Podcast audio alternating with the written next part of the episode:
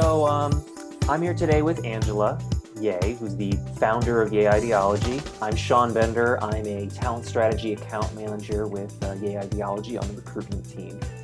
And today we're actually speaking with Angela because um, a lot of people really want to know what the impetus was for Yeh Ideology, kind of how the whole thing got started. And um, Angela, thanks for you know putting together some time for us to kind of sit down and really talk about this and hash this out. How are you doing today? I'm doing good, and I'm excited to have this conversation. It's funny. Um, so many people have asked me, you know, where did Yeh Ideology, you know, come from and thrive by design so this is going to be a fun conversation usually i'm interviewing somebody i like i'm on the hot seat i know yeah we're flipping the tables today um, so uh, I really want to start. I want to go back as far as possible. Like uh, a lot of designers, like a lot of us, um, are really driven by a strong emotional need to to serve other people, to do things for others, and many of them point to like their childhood as being like a real primary resource. Like from all creative professions, they talk about how things that influence them as a child really sort of inspire them to move on in their career. So I'm just curious, Angela, like um, is that similar for you in this adventure of your life? Um, for me, I think how I just how I became, you know, who I am today, I, I suppose, came in stages. And I think when I was in little, and and you, well, I'll explain that as we move through this my my origin story. um, when I was young, I think always having a sense of people um, and how people behave. I think in uh, really having an innate fascination. I love people. I'm fascinated by meeting them and getting to know them, what drives them, what they're passionate about.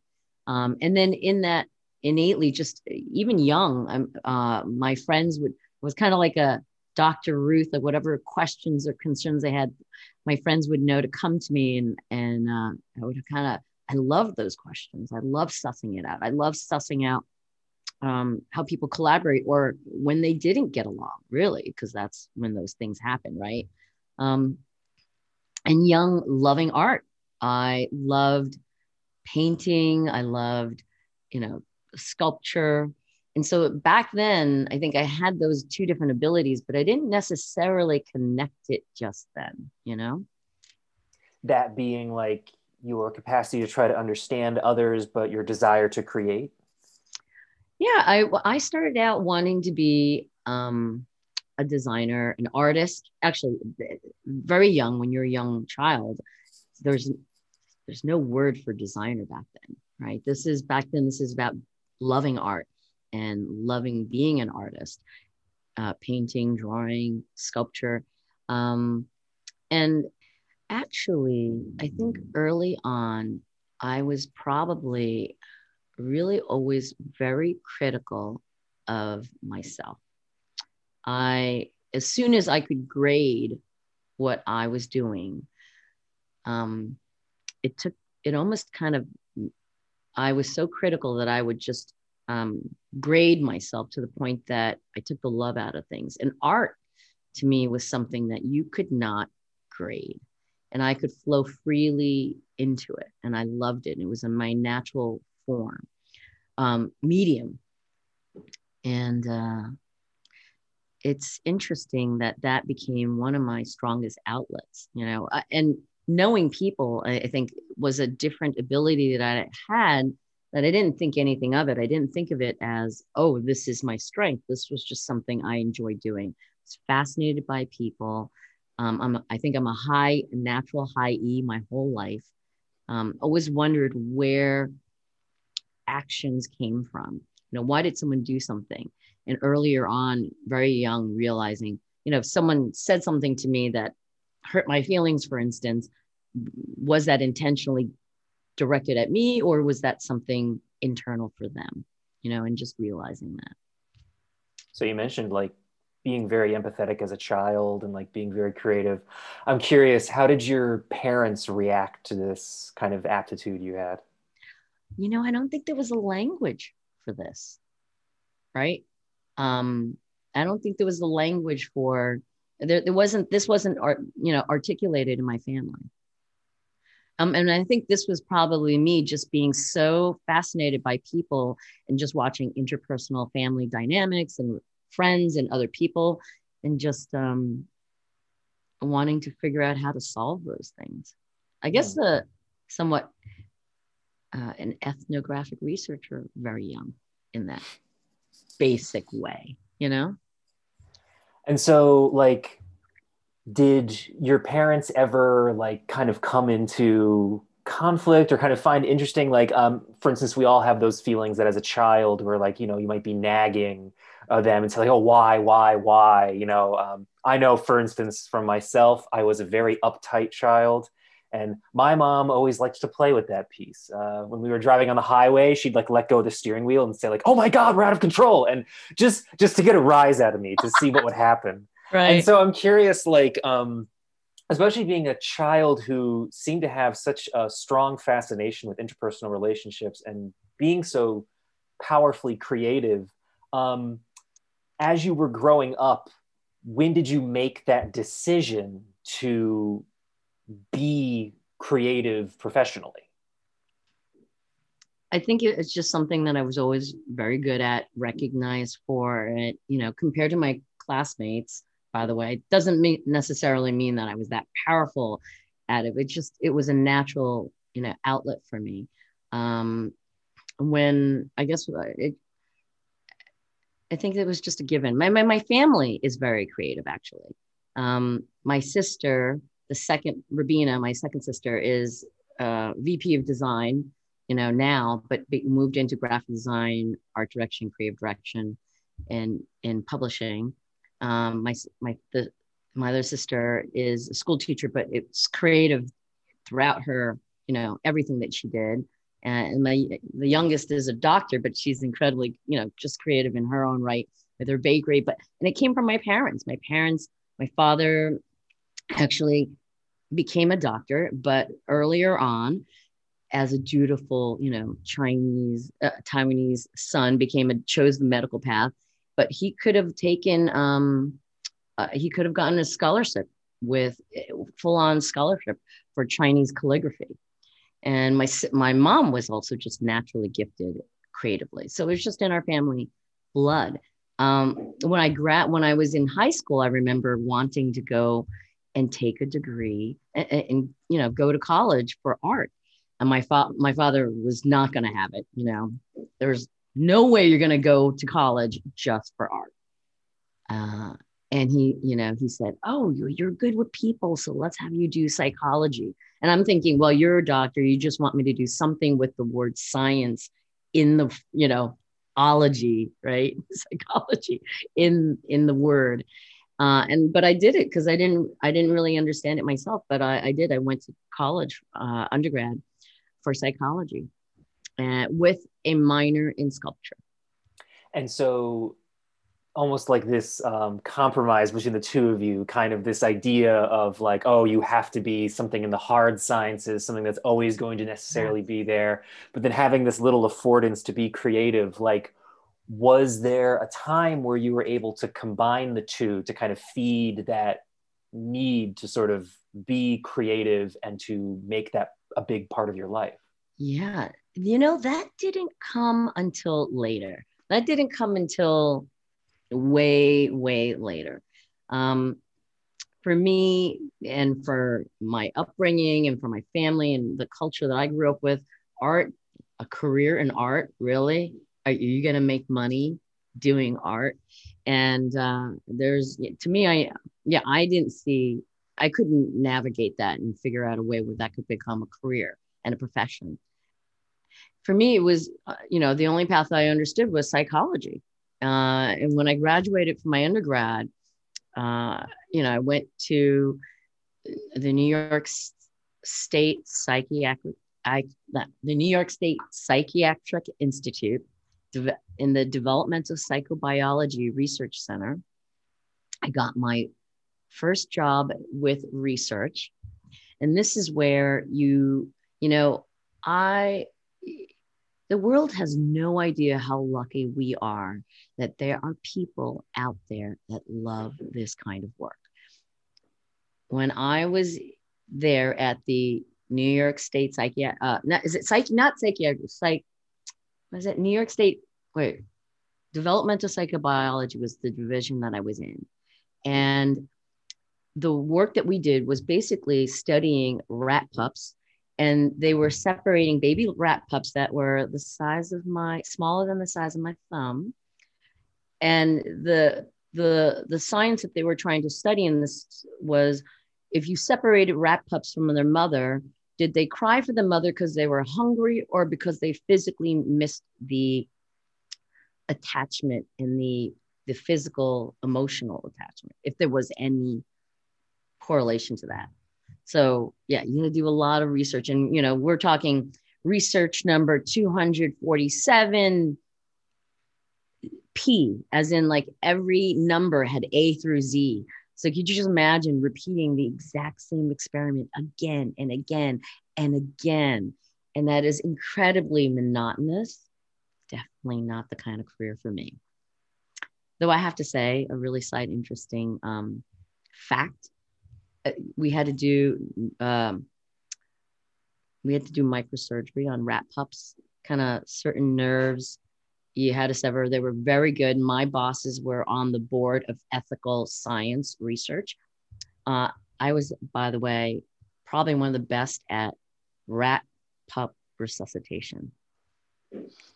There was a there would be a straw clearly labeled human on one side and rat pup on the other, and I was really good at like rat pup resuscitation.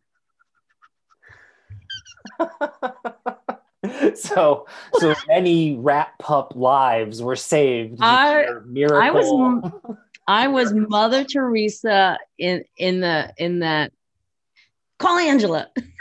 I, I now want to see like an ABC series, The Rat Doctor. You know, I'm not gonna lose another one. But anyway, um, that was my like, favorite. That was like to me. I'm like, I could do this. I like this. So obviously, Angela, you you turned your back on rat being a rat resuscitation specialist. You know that was not enough to retain my interest in yeah, so, scientific so, research.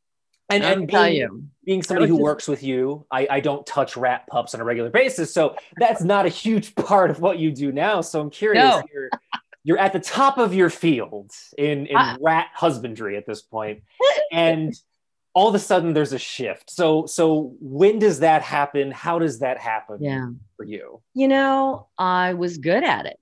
I was good at it. The doctors are like I had I had my name on a couple of scientific research papers but like that, that did that was so boring. I hated it. So, you know, this is the beginning of like being good at something. And my family upbringing in the community that I'm in, they're like, you're good at it. It's science. We value, revere science. Just keep doing it. What do you mean you're bored with it? What do you mean the rat pup resuscitation's not enough to keep your interest? And um, I remember loving sculpture work and uh, welding and foundry work because that's what I did when I was in my undergrad at um, University of Bridgeport. And I just remember learning about design back then, actually. When here's where I first discovered design, actually. When I was at University of Bridgeport, the only people who were staying up till 12 to 3 in the morning not partying, because University of Bridgeport was a party school, uh, were these guys, uh, mostly guys, who were sanding away at these Bondo models, these pink, hard cement, you know, blocks, and I'd walk by and I'd say, What are you doing? Because this is going to be a vacuum, or this is going to be a blow dryer, or a drill.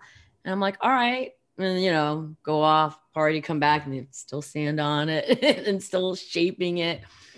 And then when I learned more about what they were doing, to me, it was fascinating that that was similar to sculpture and art, but yet there was something there that was practical. There was some functionality to it. And that always fascinated me.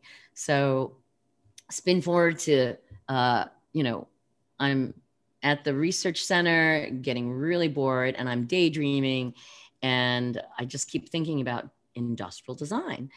uh, I researched and I found that there were a couple, not many, but a few schools, uh, or I think at the time only two schools that were offering it. Um, and, and Pratt Institute was, I don't even remember what that other school was. Was it Parsons? was it FIT? I forget, or was it SVA? No, no, I don't know. I think it was, I don't know which other one. I think Pratt clearly at that time had the best industrial design program. And so I, I enrolled in, uh, in the master's program at Pratt. So you, you're basically, you've gone through this whole process. You've, like, I think many creative professionals, like listening to this, hearing our voice, have probably gone through this point where you're working at something you don't like. You have this realization that there's something in your life that you're missing. Yeah. And you go back to school, you find that new job, you do something to get what your soul is kind of pining for. And so, mm-hmm. in your case, this was coming into Pratt to get your master's degree and what was like what was that experience like? I mean what like paint a picture for us like what decade are we in? What you know what was this time like? Yeah. And and, and let me say that you've got me to remember something. I you know i've i've looking back at my childhood i think i've always felt a little lost you know, not knowing what I wanted to become, what I wanted to do. You know, I get into psychology and, and get I get that job and all of a sudden I don't want to be there. That was an issue for my family. And it's like, why why do you want to jump to something else? You're good at it. Right. If you're good at it, why do you want to change? If something's working, why bother changing it? And that is where one of the first moments where it's starting to real like there was such a compulsion in me to need to, to find something else that I just couldn't not look for it. And um, I think going to Pratt was amazing. I absolutely was so enthralled with that work. And um, learning how to be creative and learning what you know the first exposure to design it's amazing when you start to say how can you be creative? But then how do you find some functional purpose for that? There was an interesting dynamic and challenge there that i found really compelling and um, loved you know i remember loving the work um, and loving my my assignments and the classes and the teachers um, staying up till three in the morning, walk, you know, hanging out late at the studio with all my other classmates and looking at everybody else's work.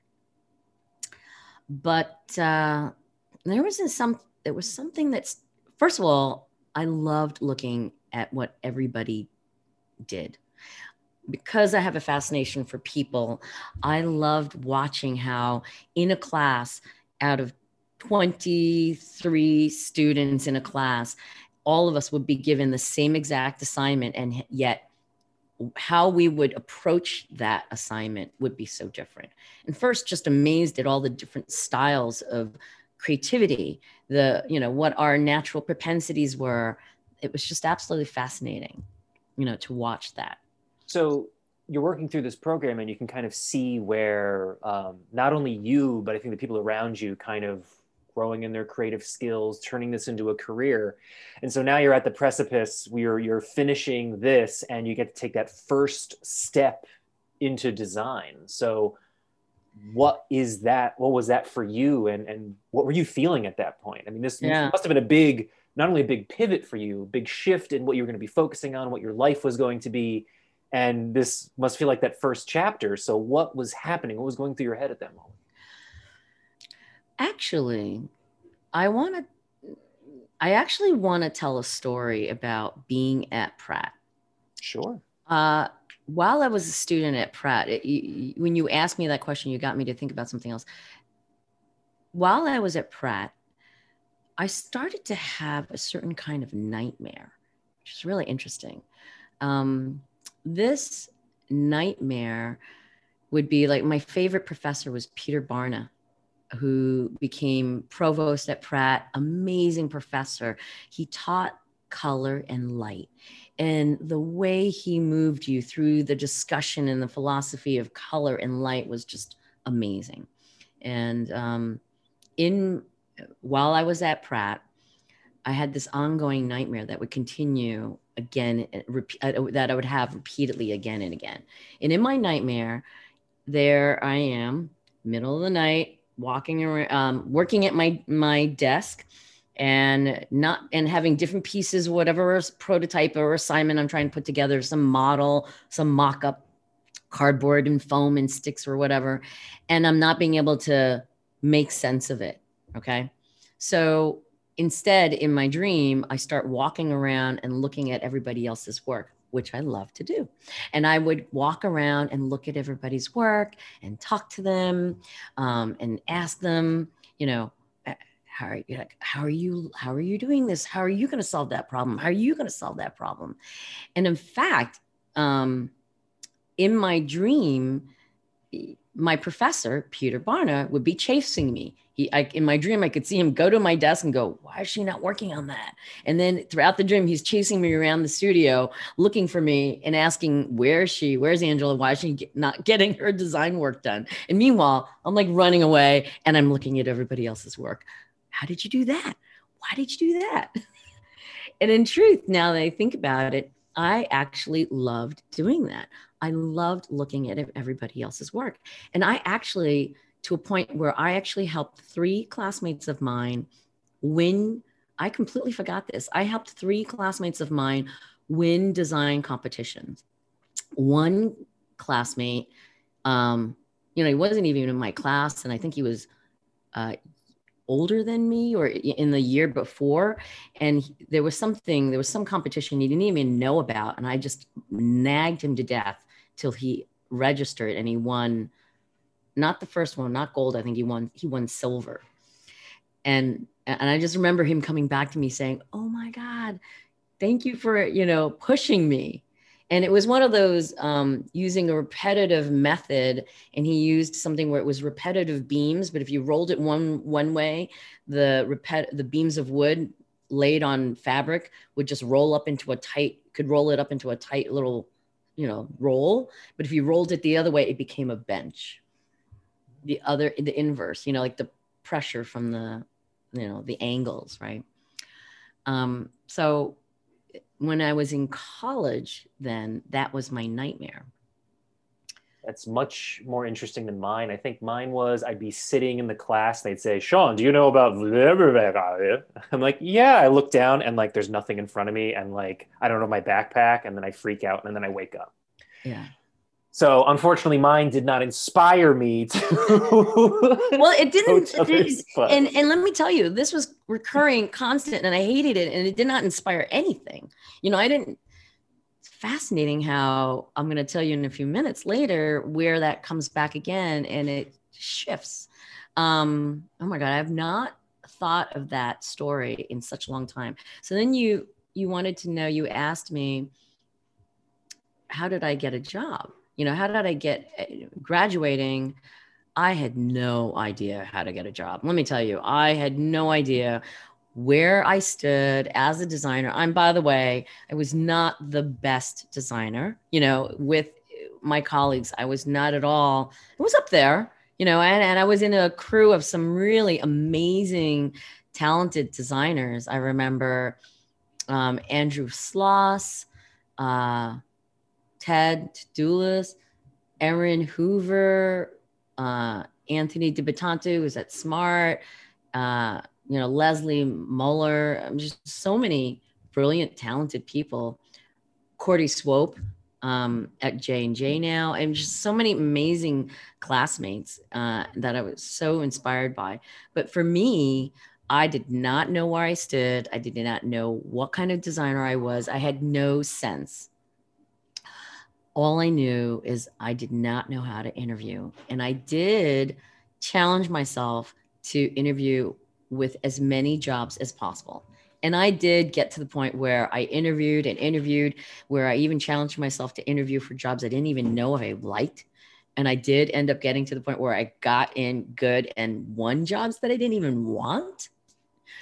Um, I think there's Michael Nalini out there at, uh, I think Montalbano Development.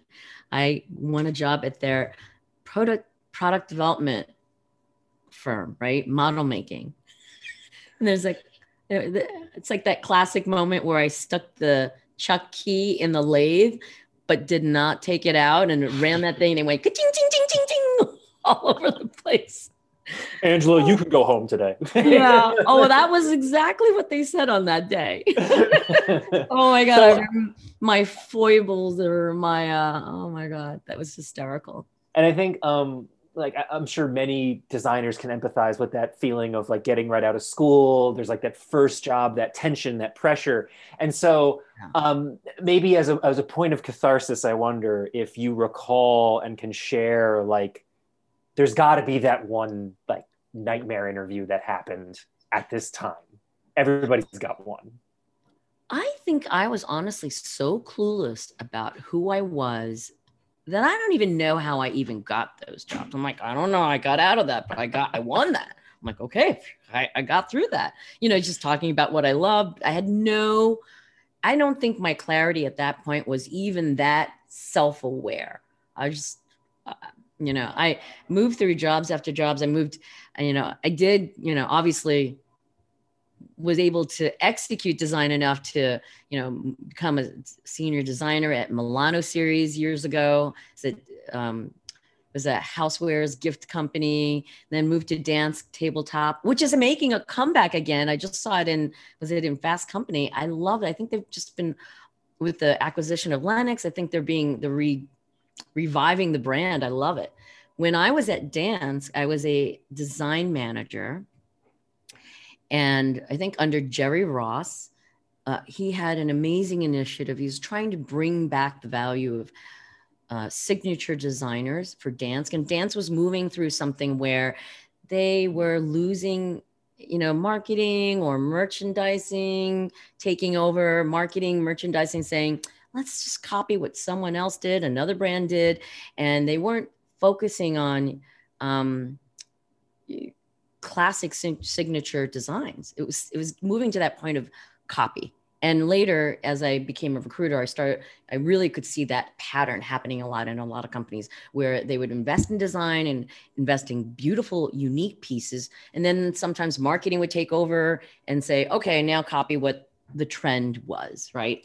So Jerry had a really difficult challenge then, trying to push back unique designs, and um, I remember then I, as a design manager, I loved looking at portfolios. I loved finding the right kind of designer that had the beautiful aesthetic sensibility, you know, the right weight and hand to create a new flatware collection. And that was, uh, I just realized at that moment how much I loved looking at work. And I would ha- have so much fun. I would spend time telling people, don't go working for us. Go work for Fisher Price. You're great with children's products. Or don't go work for us. Go do medical products or no, metal. I don't think even medical products was that big then. It was like go do footwear or go do exhibit design. You have a sense of structure, you know. So yeah. That was, so I think we can we can start seeing this this budding trend of yours. And I think this is as good a time as any to um, take a break right now. So we'll be right back where we continue with that next piece of now Angela maybe starts discovering a little bit about herself. I'll see you guys later.